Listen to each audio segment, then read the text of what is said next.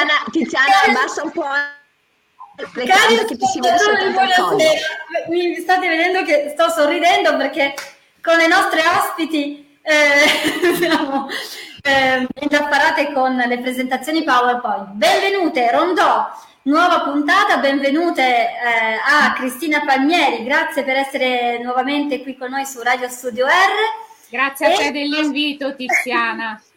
e alle nostre ospiti eh, Maria Colli e eh, Ivana Galli, due fotografe come vi ho scritto nel, nel post, di cui ce ne parlerà eh, Cristina e parleranno anche le, le nostre artiste.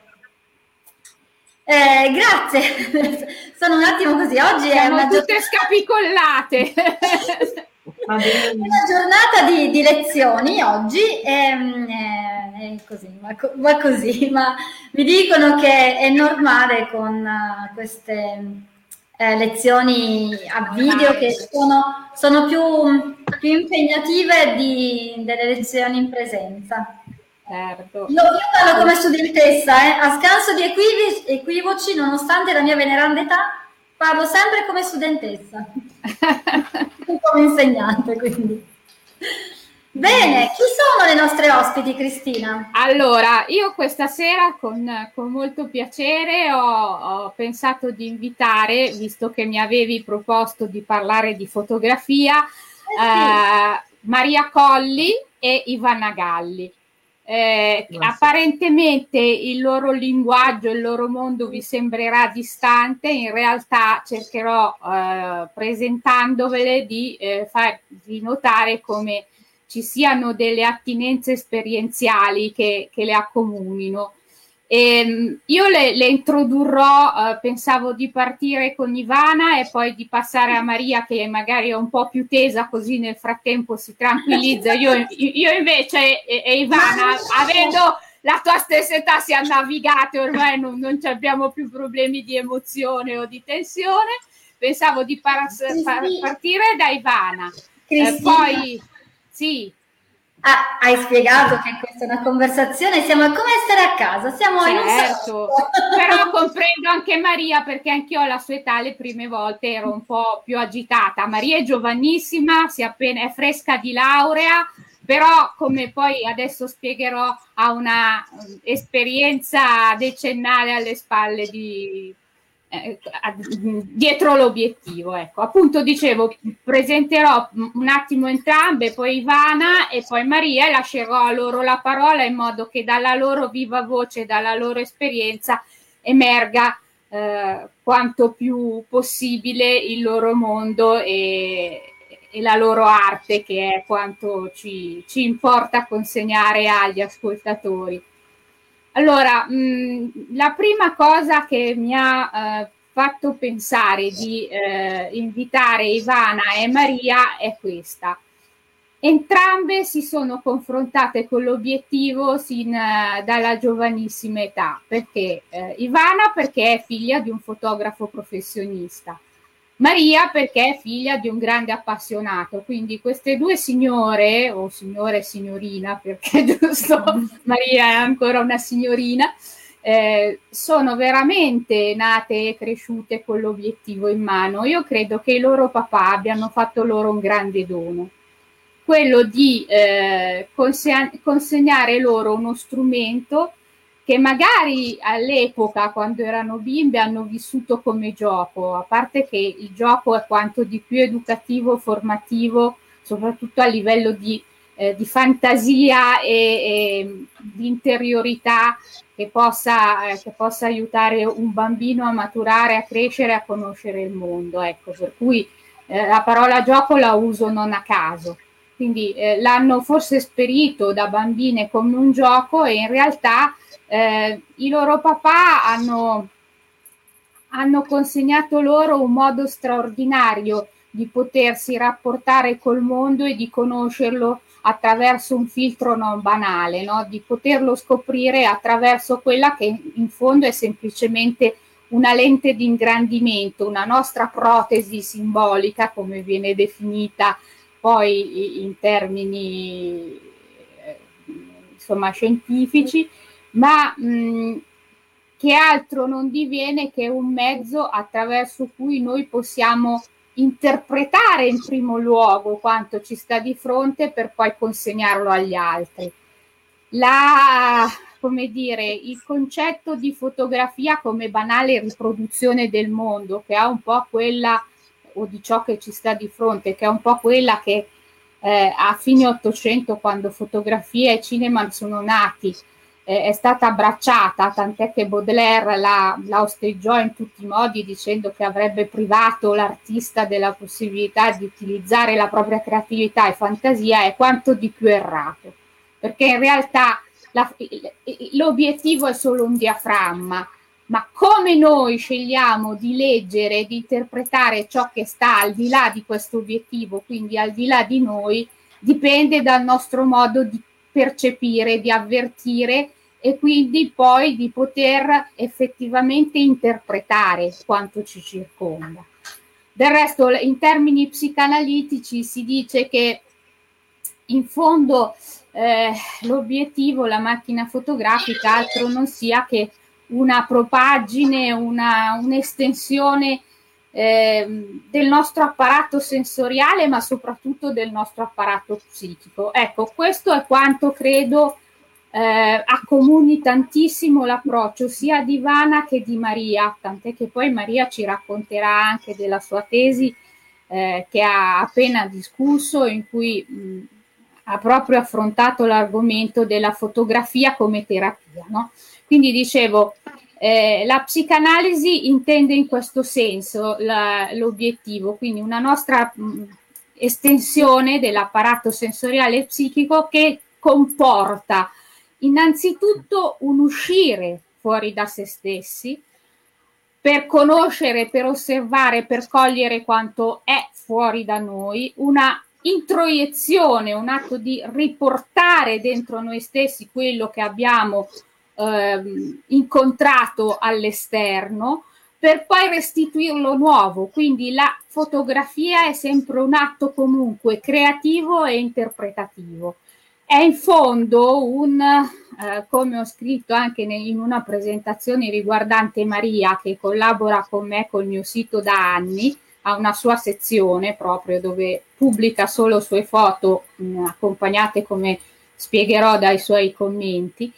Eh, dicevo, è proprio un acting out, un coming out, cioè un buttar fuori, un gettare al di fuori quello che è il nostro stato d'animo, il nostro vissuto rispetto a quanto ci troviamo di fronte. Ecco, questa è un'introduzione brevissima per far capire come entrambe eh, vivano eh, questa esperienza.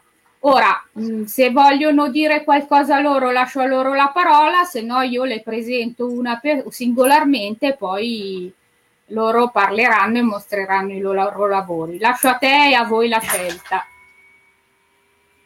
Non lo so. Eh, volete dire qualcosa? Devo procedere? Procedo e parto con Ivana? Sì. Va bene. Allora, io faccio qualche accenno, poi lascerò a lei il compito di spiegare meglio e eh, così mostriamo anche poi la gente vedrà il PowerPoint e capirà quello che adesso cercherò di, eh, di spiegarvi. Allora, come, come accennavo, Ivana è figlia di un fotografo, quindi con la macchina fotografica c'è, c'è nata, cresciuta e ha scoperto ben presto, come dicevo poc'anzi, che altro non è che uno strumento per poter leggere il mondo, no? Però quanto, mh, quanto ha scelto di fare da quando ha, ha, deciso di fare questo mestiere, perché poi come vedremo lo spiegherò, Ivana Galli è un'artista a tutto tondo, non, non mi piace definirla fotografa, sarebbe molto riduttivo, adesso spiegherò perché. Dicevo, però eh, capisce presto che non le interessa utilizzare l'obiettivo per restituire una rappresentazione che sia banalmente la riproduzione di ciò che ci sta di fronte. Ivana vuole restituire, come dicevo prima parlando del, de, de, diciamo, della visione psicanalitica della fotografia, un'interpretazione, una, dire, una decifrazione illuminata di quello che è le, che ci sta di fronte, che è all'esterno rispetto a noi. È in fondo, come, lo sarà, come vedremo anche di Maria, interessata a quelli che sono gli aspetti meno immediati, più nascosti del reale e soprattutto direi dei soggetti che ritrae. E quando dicevo ah, Ivana è un artista sottotondo, perché lo affermo? Perché innanzitutto è un'appassionata, oltre che della vita in generale, di teatro, è una performer, è una musicista. E utilizza l'obiettivo per arrivare a comunicare, ma mm, grossa, un altro suo grosso filone artistico è quello delle installazioni utilizza l'obiettivo per arrivare a creare delle, delle vere e proprie opere d'arte. Io oserei definirla una uh, fotografa neopittorialista. Perché? Perché di fatto partendo dallo scatto poi lo va a elaborare in post-produzione e eh, crea dei veri, delle, dei veri, e propri quadri, eh, li rielabora.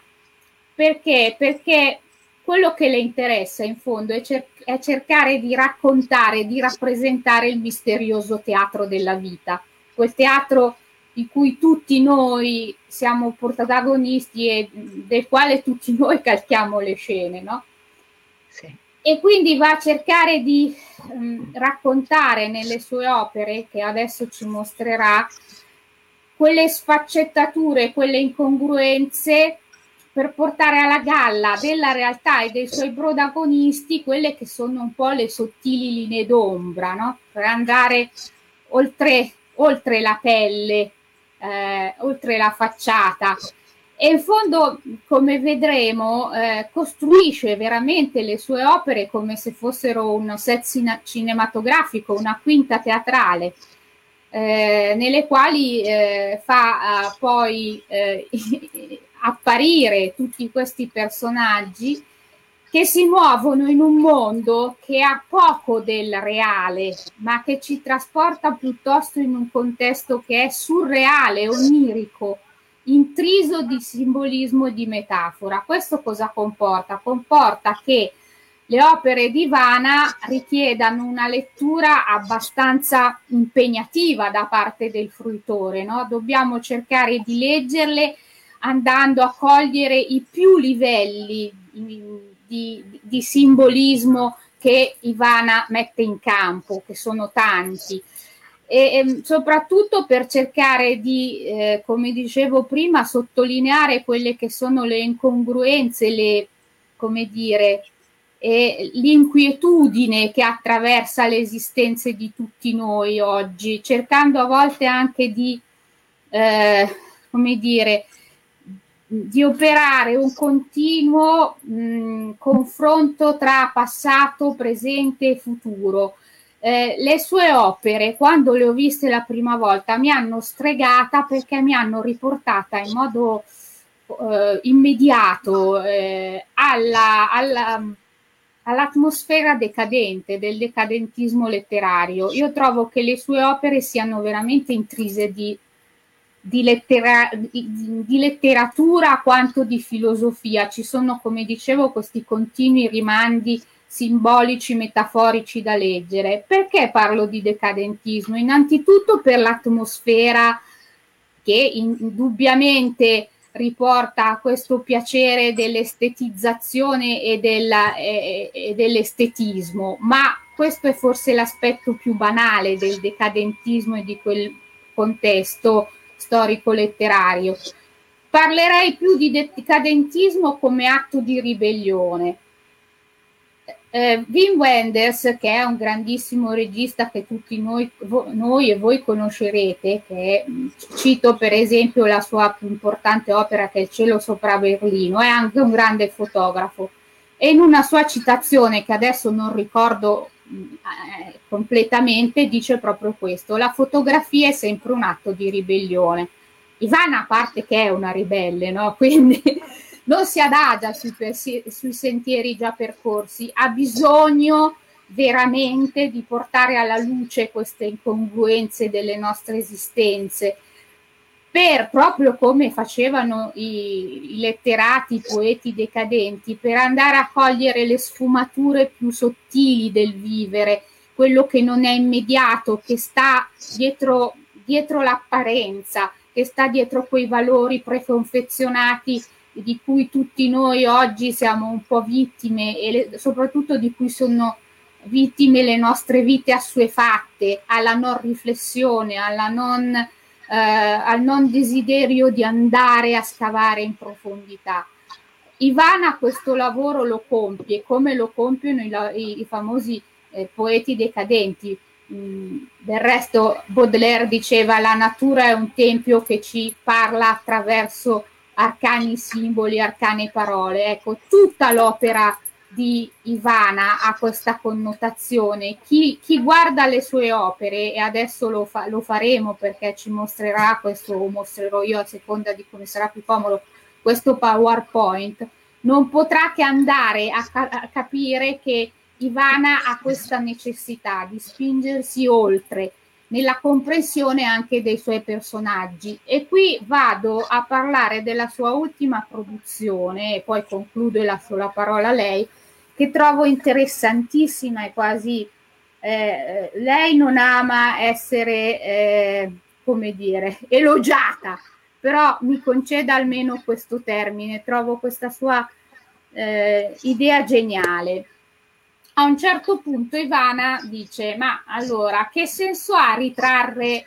le persone come fanno spesso i fotografi? No? In fondo, quando una persona si trova di fronte all'obiettivo, subentra sempre un meccanismo tale per cui si perda la spontaneità, no? ci sia, subentri in qualche modo una rigidità o un disagio oppure un'istintiva necessità di mettersi quasi a recitare.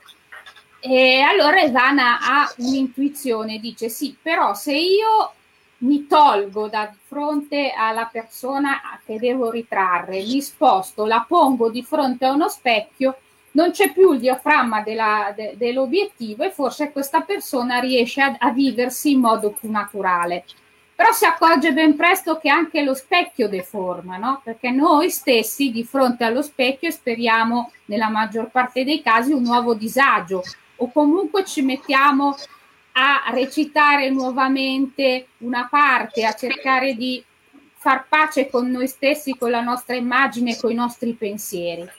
E a Ivana viene l'idea che io trovo veramente geniale perché è, è stata l'unica ad averla, crea uno specchio scomposto fatto di tante piccole parti di, uno, di specchi rotti, lo uh, monta, pone le persone di fronte a questo, a questo specchio e da lì nasce la rivoluzione, perché cosa succede? Succede che questo specchio deforma completamente chi, chi, sta di fronte, che tra l'altro Ivana mette a nudo nel senso concreto e metaforico, perché ritrae persone nude. E, e co- quindi che cosa accade? Che nonostante tutti noi oggi siamo abilissimi ad indossare maschere e siamo uno nessuno centomila secondo il, eh, dire, il messaggio pirandelliano, eh, Tuttavia, eh, nonostante si sia su mille social e si moltiplichino le nostre identità, noi abbiamo come percezione, e per fortuna se no saremmo tutti fuori di testa, una sorta di coerenza identitaria. Ecco, Ivana, mettendoti davanti a quello specchio, io non ho provato, ma penso che sia proprio così perché conosco chi l'ha fatto, spezza questa coerenza identitaria perché tu ti vedi frammentato, spezzettato veramente in mille, in mille parti e non ti riconosci più.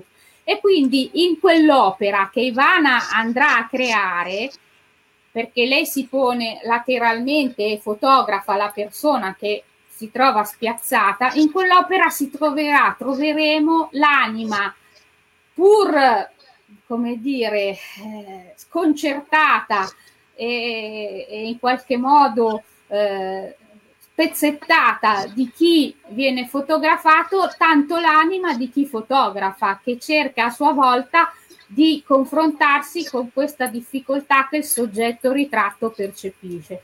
Quindi capite che Ivana eh, ha una capacità incredibile di eh, trovare soluzioni artistiche che vadano veramente a, come dire, se vogliamo mettere a nudo anche ciò che di grottesco c'è nelle persone oltre che nell'esistenza, no?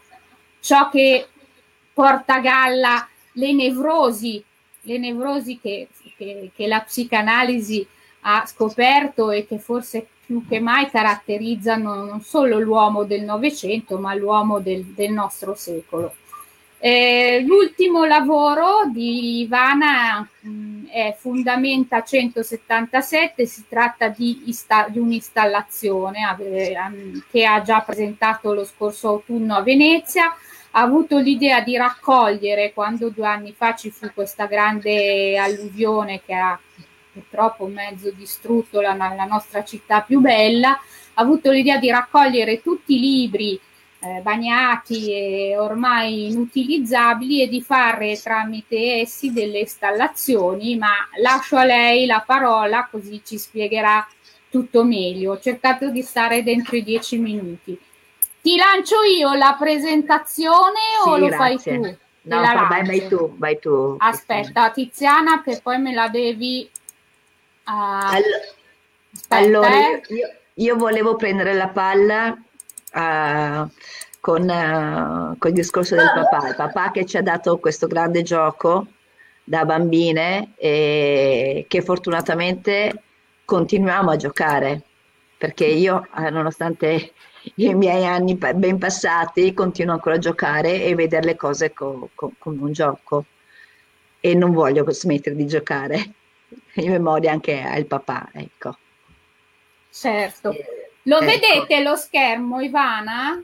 Sì, sì, perfetto. Perfetto. Allora, posso iniziare? Sì. Volevo ringraziare Tiziana per l'invito e ho fatto questo PowerPoint andando molto velocemente uh, a ritro- uh, di là con, con, gli anni, da dove un po' è iniziato il mio viaggio fotografico, perché appunto, come diceva Cristina, prima eh, ho fatto la musicista e, e, tante altre cose, teatro e queste cose qui.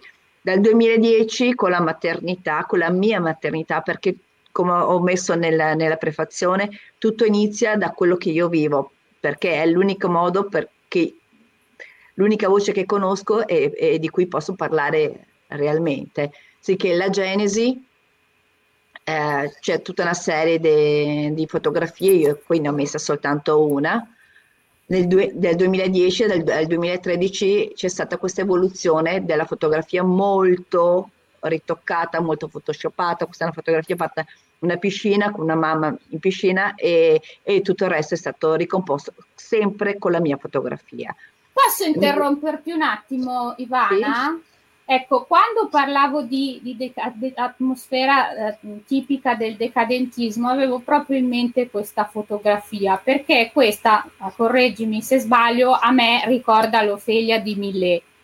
Quindi tutta quell'atmosfera tipica dei pittori che si rifanno in parte al decadentismo, che sono o i preraffaelliti in questo caso, ma sì, anche eh, tutti, non so, i simbolisti piuttosto che lo, lo Jugendstil, eccetera. Quindi intendevo proprio questo, abbiamo l'immagine e in effetti gli, archetipi e i, simbolismi fanno proprio parte del, dei miei studi di, di, di, di progettazione per per le fotografie perché in ogni mia fotografia ci trovi archetipi e simboli a, certo. a non finire e niente messo, messo a caso, da, niente assolutamente. Ecco. Questa fa parte della, della Genesis che è tutto un discorso con le nascite, con la, la maternità. Dopo siamo entrati nell'anno della, della passione. Qua c'è una, sono una serie di fotografie riferite alla, la passione. E ho avuto la fortuna di incon- incontrare questa ragazza che per una notte, e qua forse mi aggancio un po' al discorso perché hai scelto me e Maria da mettere assieme, che per tutta la notte mi ha parlato di alcune sue problematiche. Io non ho fatto altro che lei si era già messa nuda da me, hai capito? A me. Certo. E io non ho fatto altro che prendere la macchina fotografica e ritrarla nel, nel suo essere, eh, i suoi sacrifici, la sua passione, le, le, sue cose che non sta a me a dire adesso.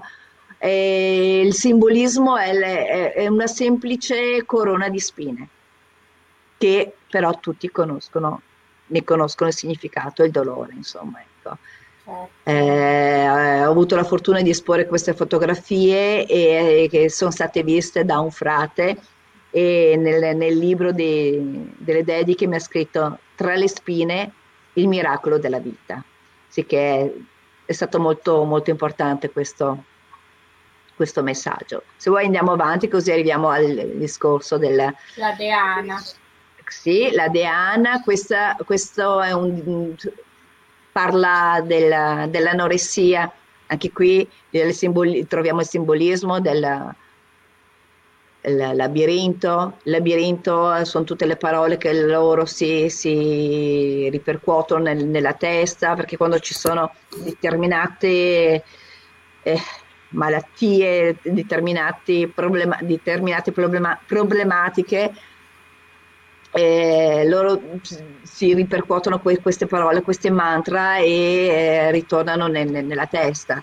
In questa fotografia nel particolare, ah, eh, sì, dove c'è la, la, palla azzurra, la ragazza aveva i capelli. Dopo certo. i capelli non c'erano più, sono, li abbiamo tagliati assieme. E anche questo è un rito gesuita, è la fine di un calvario calvo, calvario. Vedi come le, le, le parole non, non, sono mai a caso e sono spesso studiate da, da me. Infatti è fatto bene il riferimento della letteratura, del, del simbolismo, dell'archetipo, questa palla che arriva alla pancia è il momento in cui io ti voglio far vedere il problema che ho. Se no prima ce l'ho nella mia testa e non, non ne viene fuori. Certo. Ok, se vuoi andiamo avanti. L'annunciazione, queste sono fotografie che ho anche qui dietro del, nel mio studio. Eh, sono state esposte ad Arl, eh, è stata una serie molto fortunata. Ah, se, scusami. Eh, sì, no, no, no, no, ma andiamo pure avanti perché sennò uh, vai, vai pure. Eh, anche queste.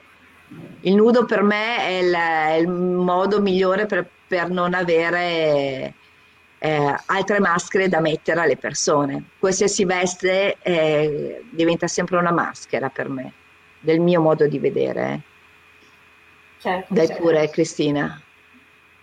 Qui eh, sono tutte cose che eh, l'altra sera mi ha chiamato una ragazza eh, chiedendomi come, come iniziavo i miei lavori. I miei lavori eh, arrivano, arrivano, mi arrivano queste ossa che ho trovato in mezzo a una pineta e ho detto ma qual è il senso di questo? Perché tutti i miei lavori nascono un po' dalla mia quotidianità, vista ovviamente con una lente distorta, con gli occhi sfocati e, e vado a dargli un significato. Queste ossa sono il, voglio significare le, le, le, dove noi nasciamo, la donna nasce dalla costola dell'uomo per essere al fianco dell'uomo, non né sopra né sotto, sempre certo. queste, questi riferimenti biblici e, e, e sono sta- semplicemente appoggiate lì come un angelo che ha le sue ali. Vai, vai Vado pure avanti. Sì, sì, vai. Ecco, qua lo Vedi. vede. Qui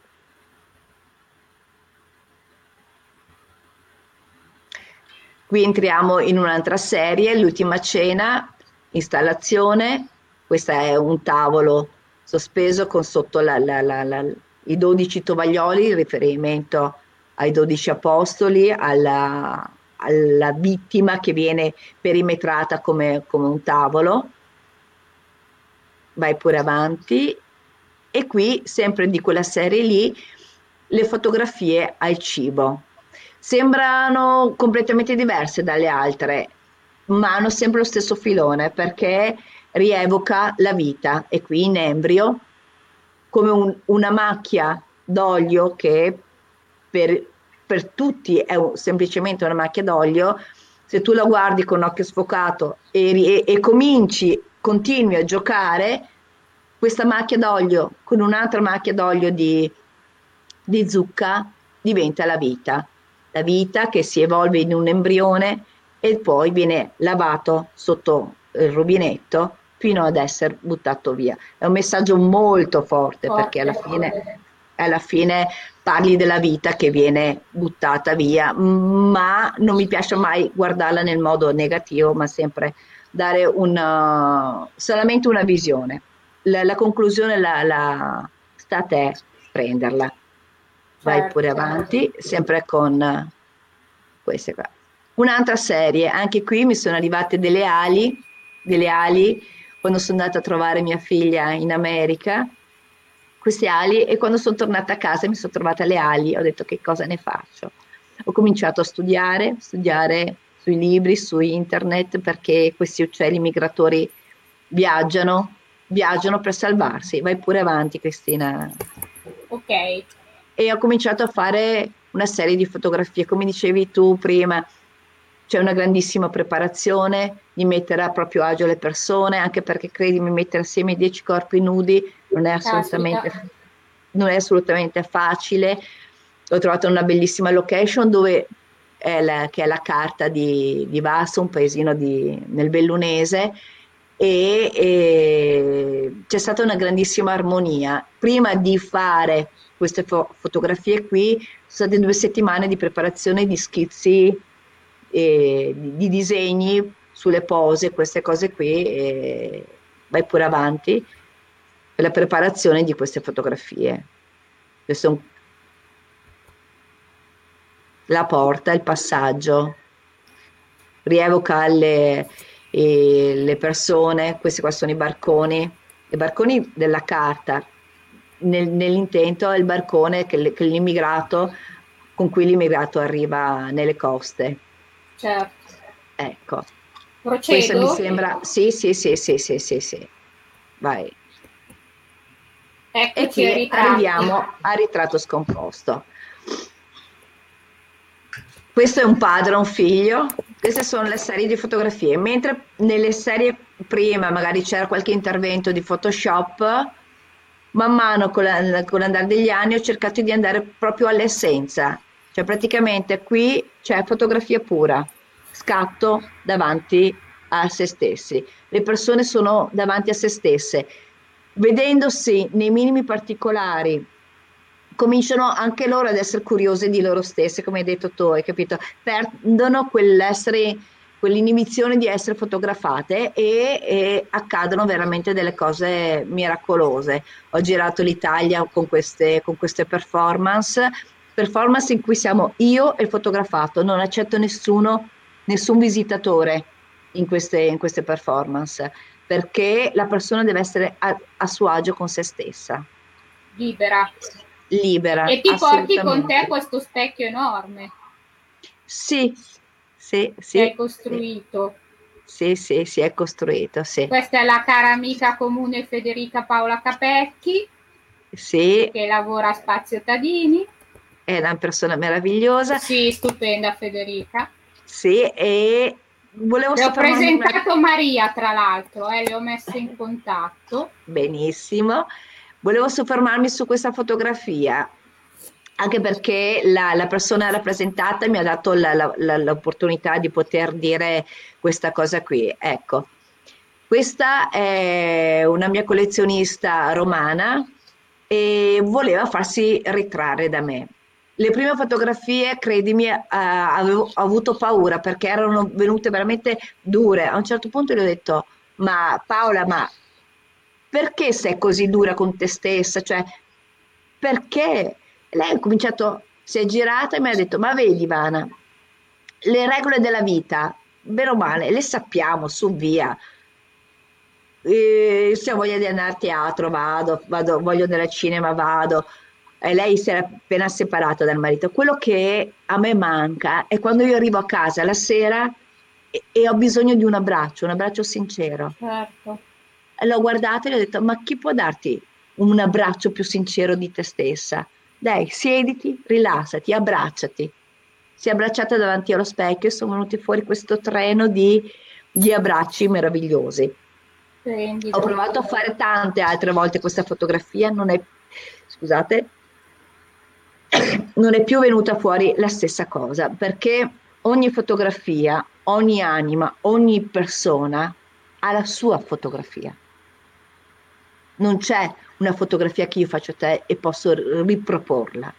No. Eh, la fotografia, come hai detto prima, cioè non è la fine di un, di una, di un um, artificio, la fine di, de, de, de, del, dell'arte, è, riesce proprio a catturare l'animo di chi, chi ritrae e se hai un attimo di sensibilità per farlo, vengono fuori queste, queste cose qui. Insomma. Questi miracoli. Abbiamo guardato la macchina fotografica e in quel momento ci siamo messi a piangere assieme e abbiamo continuato a scattare queste altre fotografie che vengono fuori, insomma. Ecco. ecco. Vi ringrazio. Eh, pensavo che ci fosse qualcosa di fondamenta, eh, niente. No, eh, abbiamo ottenuto soltanto la fotografia in questo. Certo, in questo... ok. Sì, sì. Interrompo allora. Eh. Grazie. Eh. Grazie a te, Ivana. Tiziana, lascio la parola a te. Eh, che dire, io sono qui in ascolto, sono veramente catturata da queste, da queste fotografie d'arte, perché poi è, è arte, no? insomma, eh, certo. con, con, la fotografia, ma è arte. E quindi eh, io aspetto, sono qui che aspetto Maria. Maria, ci dedichiamo a lei. Sono curiosa. Cer- cercherò di essere breve io per lasciare lo spazio a lei. E... No, ma il tempo c'è. Però Maria dovrai poi mostrare tu perché io non ho il tuo PowerPoint. Ecco, allora. Sì, no, è una presentazione di foto una dietro l'altra e ci parlerò sopra. Certo. Parlo di Maria, è difficile ah, parlare. Un attimo, perché ho visto un messaggio. Aspetta, aspetta. Ah. Due messaggi. Due messaggi. Mara Z- Zamana, non so. È la mamma di Maria. Ah, ok, bellissime foto, bellissime foto Ivana con il cuore. E Giulia Albieri, complimenti. Grazie. Grazie. Mi, uni- mi, unisco ai complimenti ad Ivana e lo- lei sa che, che, sono più che sentiti. Allora passo un altro. Eh, un altro. Laura Matteoli, ogni fotografia ha una sua aura, tra virgolette, che è unica, complimenti. Grazie. Grazie Lauretta, è un altro grande amore Laura, una delle mie artiste. Io mh, lo dicevo l'altro giorno a una persona a me cara, mh, io fatico a parlare dei miei artisti, degli artisti di cui virtualmente mi innamoro come come fossero semplicemente persone, per me sono molto di più, perché arrivare a, come dire, farmi raccontare da loro i segreti del loro mondo, entrarci così tanto dentro e a volte riuscire a cogliere anche quello che loro faticano a volte a vedere, è un reciproco mettersi a nudo e per forza di cose poi si crea un, un'intimità pazzesca che porta ad una soli- ad, proprio ad un'amicizia solidale, ad un'amicizia forte. Non, non, riesco a vedere gli artisti di cui mi occupo solo come fossero persone, eh, artisti e basta. Per me sono tutti parte della mia anima. Chiudo, parlo di Maria perché poi se no mi commuovo. Allora, come dicevo, anche Maria ha vissuto la stessa esperienza di Ivana, no? il papà già da ragazzi, da bambina la portava con sé nelle bellissime campagne intorno a Vigevano dove abitano a fotografare e a scoprire il mondo, insegnandole appunto che l'obiettivo poteva diventare un, un mezzo eh, attra- attraverso cui raccontare, rappresentare quanto ci sta di fronte il mondo. Quindi anche di Maria io non, a parte che faccio una premessa. Maria mi ha sempre sconvolta perché eh, quando ho iniziato a, a, pubblicare qualche anno fa, 5-6 anni fa, sul mio sito le sue fotografie accompagnate da queste didascalie costituiscono un po' un unicum, come fossero un suo zibaldone. Aveva 19 anni, credo, e io rimanevo ogni volta esterrefatta dalla maturità di questa ragazza che mi spiazzava e mi spiazza tuttora, solo che adesso è anche un, un po' cresciuta, in parte, matur- cioè naturalmente arrivi a 25 anni, hai una tua maturità, una tua profondità, no, ma lei è nata proprio con questa sensibilità, insomma, chiederle quando abbia scoperto, eh, secondo me, la magia della, della fotografia è un po' come, come, se le dovessimo chiedere quando ha scoperto la magia della vita. Un animo così profondamente sensibile non può che, ahimè, scoprirla precocemente, con i pro e i contro che ne derivano, perché una persona come anche Ivana, così sensibile, la vita la percepisce in tutte le sue vibrazioni anche ex negativo, quindi a volte ti spiazza, soprattutto quando sei giovane, no? E capisci che è fatta di dicotomie, di incongruenze, che ha una medaglia più facce e alla fine, come diceva Bevilacqua, eh, la, la, la, faccia della medaglia giusta è sempre quella che smentisce l'altra, no? Però appunto qual è la vera faccia dell'esistenza? Qual è il vero volto del, del, del, nostro io, del nostro essere, che senso ha il nostro essere in questo mondo? Tutte queste domande riecheggiano nelle fotografie di Maria e sono domande così profonde che a volte ti inabissano veramente in un vuoto da cui è difficile risalire, soprattutto se sei veramente giovane.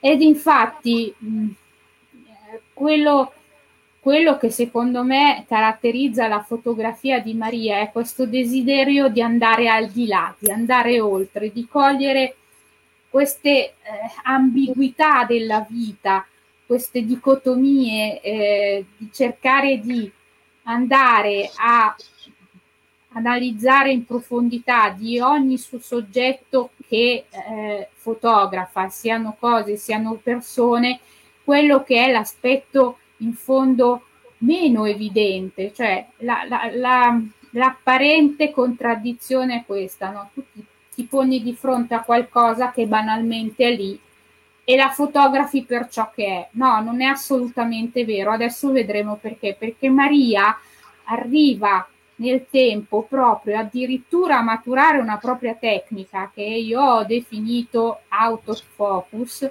tale per cui sceglie di, di mettere sempre in risalto un soggetto e lasciare tutto il resto che lo circonda fuori fuoco, come se fosse sfuocato, proprio per concentrarsi su quella singola verità, su quel singolo ehm, individuo, su quel singolo, potrebbe anche essere un fiore, no? Perché è di quel fiore che vuole cogliere la profondità, è quel fiore che sente diventare un alter ego e tramite il quale poter raccontare oltre che ciò che vede se stessa. No? Tutto assume quindi anche per lei una carica simbolica fortissima spesso mh, mi disarma delle sue fotografie la capacità di immortalare scene quotidiane a cui tutti noi sembriamo assuefatti, no? perché lei prende la macchina fotografica, magari va in città e si mette a, a scattare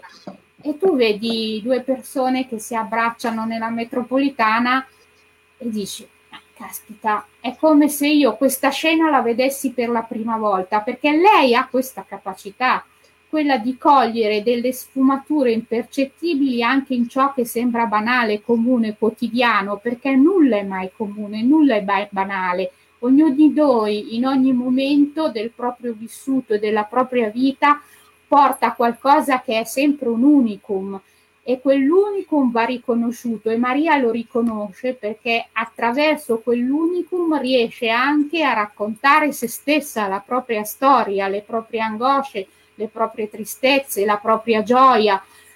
Quello che mi piace di Maria è che sa cogliere la bellezza e la purezza della vita anche nei minimi dettagli, anche nelle minime sfumature, perché poi la vita è fatta di piccole cose, di, pio- di cose quotidiane che ci rappresentano, non è fatta di grandi eventi, no? i grandi eventi che possiamo ricordare quanti sono, è fatta di quegli abbracci, di quelle mani, come diceva Ivana, che si stringono mentre passeggiano per una città, di quelle foglie caduche, come nel suo ultimo editoriale di quest'autunno, che, che si lasciano cadere dagli alberi e che diventano una metafora esistenziale, che raccontano anche il nostro spogliarci e il nostro morire per poi rinascere. Ecco, mh, mm, quello che appunto secondo me caratterizza uh, Maria è la capacità di superare quella che il poeta Elio definì la, dis- la dissociazione della sensibilità. Elio diceva questo, no? molti poeti alla fine o intellettualizzano troppo o si abbandonano alla sensibilità. Bisogna trovare un equilibrio, un equilibrio che mette in rapporto equilibrato forma e contenuto. Ecco, Maria sa fare questo, sa entrare, penetrare nelle cose, nel mondo, nell'esistenza con l'intelletto, sentendola però con l'emozione. E questa è una cosa rarissima, perché utilizzare sia la ragione che l'emozione non è mai così semplice, bisogna avere un grosso dominio Ivana l'ha dimostrato nelle, ne, nelle sue opere, no? Ivana padroneggia molto il mezzo artistico che utilizza, ma anche un'età diversa, insomma, io e Ivana siamo sui 50, Maria potrebbe essere nostra figlia, per cui capisci come mh, a me ogni volta riesca veramente Maria a creare eh, quasi un turbamento per la capacità che ha di spingersi eh, sempre al di là, di cercare di andare a cogliere oltre quello che le persone comunemente potrebbero vedere. Eh, I suoi bianchi e neri, i suoi sfumati che circondano invece questi dettagli o questi personaggi in primo piano, in qualche modo sembrano dissolvere lo spettatore quella che è la, la propria esistenza. È come se Maria riuscisse a mh, sovvertire la realtà, obbligandoci a scrutarla con occhi nuovi. Quindi vedi che anche la sua fotografia, pur non, eh, come dire, tra virgolette, toccata nella post-produzione come quella di Ivana, perché Maria non usa Photoshop, è comunque una foto che non restituisce la realtà così com'è, ma che va a coglierla nelle, negli aspetti più particolari per cui diventa comunque un'interpretazione, un'interpretazione che ci obbliga ad aprire la nostra, il nostro cuore, il nostro pensiero all'immaginazione. E direi che la caratteristica di Maria è proprio quella di soffermarsi sempre sui dettagli, no? Eh, ad andare a, a cogliere le pieghe eh, segrete delle persone, delle, delle, loro vite, delle loro esistenze, a volte anche le piaghe, eh, le piaghe interiori, perché nelle pieghe ci sono anche le piaghe.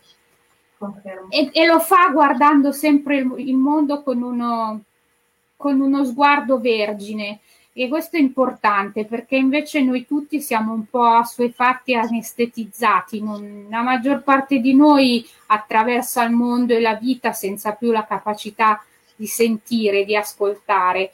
Adesso mh, mm, i, le lascio la parola, ma voglio prima leggervi delle righe fra le tante che ha scritto, come, perché dicevo, accompagna sempre le sue fotografie con de, una didascalia, con questa sorta di, di pagina diaristica che le, ne illustra il senso.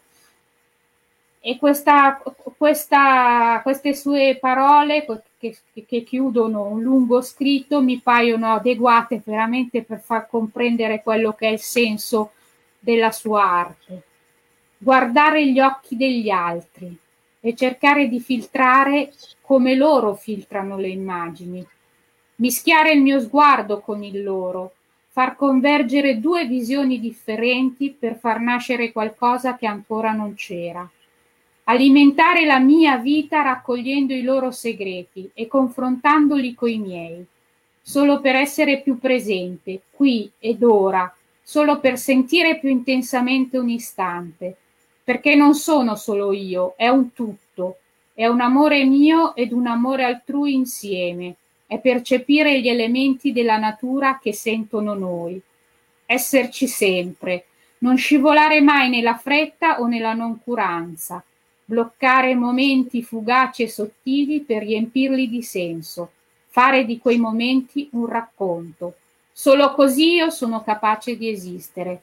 Io Maria ti faccio i complimenti perché, come ti dico sempre, un essere come te così giovane, che sa scrivere parole così profonde, che portano il senso profondo del nostro esistere, del nostro rapportarci con gli altri, col mondo, del nostro essere un unico grande amore, un unico grande, mm, un unico grande mondo che dovrebbe vivere di empatia è raro e che ci siano giovani capaci di farlo è un grosso regalo per noi che siamo un po' meno giovani. Ti lascio la parola.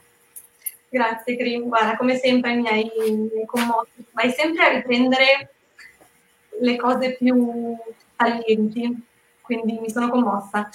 E, ehm, allora, ehm, sì, mi ricollegherò molto a quello che ha detto Cristina, eh, mi viene quasi a dire che ha detto già tutto lei. Mm, allora, Ho io... tagliato in realtà, eh. sì, perché tra tutte e due quando cominciamo a parlare poi sono fiumi di parole. Ehm, allora, io sono molto affezionata alla street photography, ehm, mi piace tanto andare in giro in, mm, per le città, per Milano, a fare foto agli altri. E mh, mm, mi piace molto ehm, salvare quel millesimo di secondo che si sarebbe altrimenti perso della vita quotidiana di un'altra persona, magari un momento del tutto inconsapevole.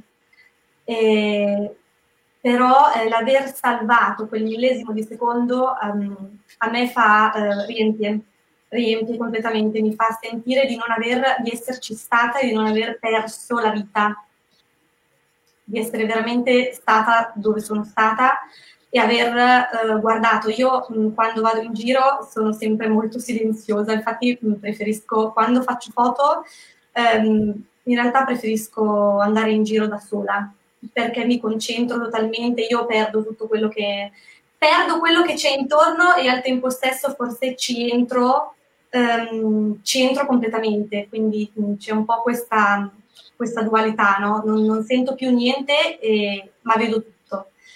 E, um, nonostante ciò, ecco, la mia grande passione è andare in giro mh, per le strade. E, um, non a caso la mia fotografa preferita è Vivian Mayer, non so se Ivana la conosce, eh, con Cristina ne abbiamo già parlato. Ecco, per me Vivian Mayer è veramente eh, la più brava del mondo. Io non, non ho ancora trovato un fotografo eh, che riesca a esprimere la realtà vera e profonda come lei. E um, mi sono molto ritrovata nella sua fotografia effettivamente. E quando um, ho visto per le prime volte le sue foto um, è stato un po' un colpo perché mi sono detta questa, questa cosa avrei potuto notarla anche io.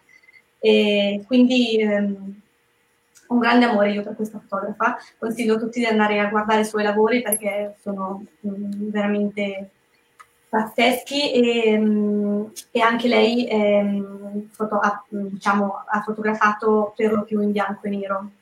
E, mm, nonostante ciò, nonostante io sia molto appassionata della strada, ehm, eh, diciamo eh, a volte mi viene anche voglia di andare a fare un giro in campagna mh, mm, perché sento di avere qualcosa da buttare fuori io sento sempre quando è il momento di uscire e, e fotografare, lo sento proprio che arriva e, quindi prendo la palla al balzo e prendo la macchina e vado. Magari rimando altre cose, ma se quel, il momento è quello, io sento di dover andare. e quindi eh, le foto che magari faccio più tranquillamente in spazi magari dove non ci sono tante persone, magari in luoghi abbandonati che mi piacciono tanto, ehm, ecco, ehm, lì ehm, esorcizzo i miei sentimenti, è proprio, quello è proprio buttare fuori e ehm, adesso vi farò vedere delle foto che rappresentano bene ehm, quello che sto dicendo, ecco, capirete, capirete meglio. E, ehm, le vorrei commentare. Allora, adesso proviamo.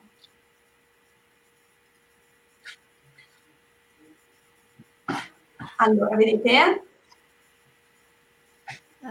Aspetta, aspetta, aspetta, aspetta. Adesso, eccole qua. Ok. Si vedono? Sì, sì, si vedono Maria. Due sedie vuote si stagliavano sul fiume, visibilmente in attesa di qualcosa. La realtà è sempre lì, disponibile per noi. Quando gli occhi sono aperti nei confronti delle percezioni più sottili, tutto si fa strumento. I sentimenti quel giorno spingevano per uscire. L'assenza si declina in vari modi. Può tradursi nella mancanza dell'altro accanto a noi, nel prendere coscienza che una parte del proprio io se n'è andata, o forse è sempre mancata. Questa storia eh, può essere la storia di due, ma può coincidere anche con un vissuto personale, con eh, un senso di vuoto mh, provocato da un'esperienza dolorosa o da una speranza che non è ancora riuscita a concretizzarsi.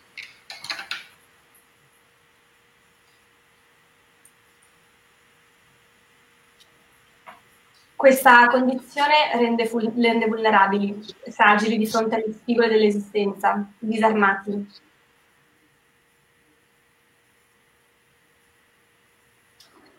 Lo smarrimento però lascia il posto alla voglia di aprire le proprie ali e vibrarsi nell'aria.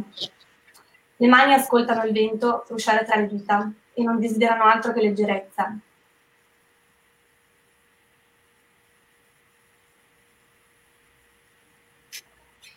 Immergersi nell'acqua è il bisogno di restare a contatto con il fluire della vita, il bisogno di continuare a sentire il battito del mondo. Il fiume continuerà a scorrere, e riporterà la pace. Di fronte ai propri limiti, il desiderio di uscire, spingendo o tirando, per poter ricominciare.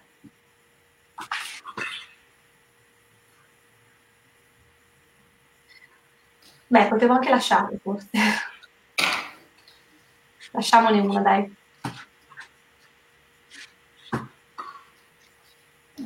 Eh? Adesso arriva. Eccola qua. Ecco, eh, questo è proprio l'esempio di uno di quei pomeriggi in cui avevo bisogno di esprimere qualcosa che mi premeva e quindi sono andata, ho trovato questa amica e, e molto silenziosamente ci siamo messe a scattare, è venuto tutto da sé. Ogni tutto, diciamo, la realtà si è, si è proprio presentata, eh, quasi, non l'abbiamo quasi dovuta cercare perché era già lì, quindi la storia si è scritta da sola e è andata così. E, e quando io ho questo bisogno di andare mh, mm, e di scattare, io poi mi sento meglio, nel senso eh, mi sento alleggerita sia fisicamente sia psicologicamente. Questo Um, la macchina fotografica per me è un mezzo um, che mi è di grandissimo aiuto, è proprio la mia medicina e quindi um, è terapeutico davvero e mentre ecco, dicendo che eh, si tratta di un mezzo terapeutico mi ricollego alla fotografia come strumento terapeutico, che è il, questo è il titolo della mia tesi di laurea, eh, io sono laureata in psicologia clinica e dinamica, mi sono laureata mese scorso e, e ho portato la fotografia. Um, ecco, la fototerapia è appunto quel processo che si instaura quando le persone, le fotografie si incontrano per comunicare all'interno di un contesto terapeutico alla presenza di un terapeuta formato. Um, ecco, la presenza di un terapeuta formato è una condizione imprescindibile perché la fototerapia possa aver luogo. quindi è necessario eh, che un terapeuta qualifichi le proprie competenze in merito. Esistono tanti corsi e tra l'altro ehm, il network italiano di fototerapia ne propone alcuni che credo seguirò l'anno prossimo. Eh, il network italiano di fototerapia quest'anno eh, è alla quinta edizione del corso di formazione in fototerapia e fotografia terapeutica e anche quest'estate uscirà un corso a cura di Bel Gioioso che è la, diciamo, la principale referente per quanto riguarda la fototerapia in Italia. E, ecco, la presenza di un terapeuta formato è una condizione imprescindibile mh, perché um, ecco, il terapeuta possa uh, comprendere quali tecniche scegliere per aiutare il paziente. E, um, le tecniche di cui vorrei parlare sono le tecniche proposte da Judy Weiser. Judy Weiser è la pioniera della fototerapia, è una terapeuta, è una psicologa, fotografa e um, canadese e um, direttrice del Phototherapy Center di Vancouver, che è diciamo, il punto di riferimento nel mondo per quanto riguarda la fototerapia. E, allora, l'utilizzo della fotografia in terapia può dare dei risultati sorprendenti se eh, si decide di affidarsi um, e di intraprendere questo percorso, mh, potranno esserci mh, grandi risultati uh, di grande portata psicologica, ovviamente. E le tecniche che Judy Weiser propone sono l'autoritratto principalmente, il, le fotografie um, del paziente scattate da altre persone, le fotografie scattate dal paziente, collezionate dal paziente e anche l'album di famiglia, il lavoro, l'analisi dell'album di famiglia. Allora, l'autoritratto, ehm, ecco qua poi mi ricollego un po' anche a quello che ha detto Ivana, è un modo per, eh, può essere un modo per il paziente di riacquisire la sicurezza in se stesso tramite la produzione della foto, la creazione, poi la, l'osservazione post ehm, e l'accettazione. E, infatti l'autoritratto si può, diciamo, si dimostra molto efficace ehm, per le vittime di abusi, per le vittime della società, per tutte quelle persone le cui voci sono state messe a tacere dagli altri. E, mh, e la fotografia, quindi l'auto, l'autoritratto è ehm, efficace proprio perché si basa su informazioni non verbali che, ehm, con, cui, ehm, gli altri, con cui gli altri non possono interferire, cioè la, l'autoritratto è un prodotto esclusivamente del paziente, quindi nessuno può frapporsi eh, nessuno può intervenire, il paziente ha la piena responsabilità del suo autoritratto, quindi eh, è l'unico momento in cui, eh, magari nel, l'unico momento di vita in cui il paziente sperimenta ehm, veramente, ehm, eh, come dire, una, riesce a eh, sperimentare ehm, la propria autonomia e, e riprendere sicurezza. l'autoritratto è anche utile ehm, per i cosiddetti alestitimici, ehm, pazienti, ehm, non so se avete parlato, sentito parlare mai di alestitimia, ehm, ma ehm, i pazienti alestitimici sostanzialmente non credono di poter provare o esprimere emozioni. Quindi l'autoritratto ehm, si può invitare il paziente a posare come se fosse triste, felice o arrabbiato. E um, e vedendosi, cominciando a guardarsi poi nell'autoritratto, il paziente comincia a capire che è lui che ha, fatto, che ha mm, diciamo, espresso e che ha buttato fuori quell'emozione e quindi riesce ad approcciare la, la, l'emozione, riesce ad avvicinarsi. E per quanto riguarda il lavoro con um, le fotografie um, che vengono scattate al paziente da altri, si portano in terapia fotografie scattate da altre persone al paziente, eh, ecco, qui eh, la grande differenza sta nel fatto che um, le foto che scattano gli altri al paziente sono filtrate, nel senso sono filtrate dal fotografo, um, quindi mm, differiscono completamente dall'autoritratto. E a volte il fotografo può impartire delle direttive personali, mm, magari per far stare insieme le persone nelle fotografie e andare a creare delle realtà che non sono veritiere, sono delle realtà fittizie in cui poi effettivamente il soggetto non si ritrova e se poi ci sente, non ci si sente a proprio agio nell'essere fotografati, mh, molto probabilmente nella foto finale questo emergerà. E è da qua, dai, dai, dai, proprio dai dettagli, indicatori di disagio, che si parte spesso um, per affrontare abusi. Spesso infatti eh, le persone che hanno subito degli abusi compaiono nelle foto in pose che denunciano la distanza dalle altre persone, quindi spesso mh, questi soggetti si nascondono magari dietro ai mobili, dietro le altre persone. Ovviamente, ehm, ovviamente questi dettagli vanno a lungo approfonditi, c'è un grande lavoro dietro, ehm, non si può dare per scontato che questi dettagli eh, necessariamente... Ecco, testimoniano un abuso, c'è un grande lavoro dietro, bisogna indagare una grande quantità di foto in un lungo periodo, non, non, non è così scontato come sembra ovviamente. E, ehm, poi eh, per quanto riguarda invece le foto che il paziente porta in terapia, foto che sono state scattate da lui, collezionate da lui, allora le foto che noi scattiamo eh, rappresentano delle estensioni del nostro, del nostro mondo interiore, del nostro sistema di valori, e, del nostro background valoriale, sentimentale, emozionale. E um, ecco, a tal proposito um, volevo riportare una testimonianza di una paziente di Judy Weiser che nel corso della mia tesi ho, ho, ho sentito un po' a spizzichi, e, anche dopo la mia laurea, e, ehm, ecco, la, questa testimonianza secondo me rende benissimo l'idea. Questo paziente giunge in, in terapia e porta eh, una serie di foto eh, dove compaiono eh, continuamente coppie di cose, cose o persone. E il paziente non riesce però a rendersi conto di cosa possa voler dire mh, mm, questo, mh, mm, questa cosa, al che la, la terapeuta eh, assegna un autoritratto. Eh, il paziente decide di fotografarsi mentre guarda un tramonto eh, a una finestra, eh, a una finestra chiusa. Eh, tuttavia, eh, per sbaglio, ehm, questo paziente azionò il flash. Ehm, quindi nella foto finale, eh, scattando il flash, ciò che viene eh, riportato nella foto, non, non, l'esterno non, non c'è, non esiste più. C'è solo il riflesso del paziente scattato il flash, quindi l'esterno non è più visibile.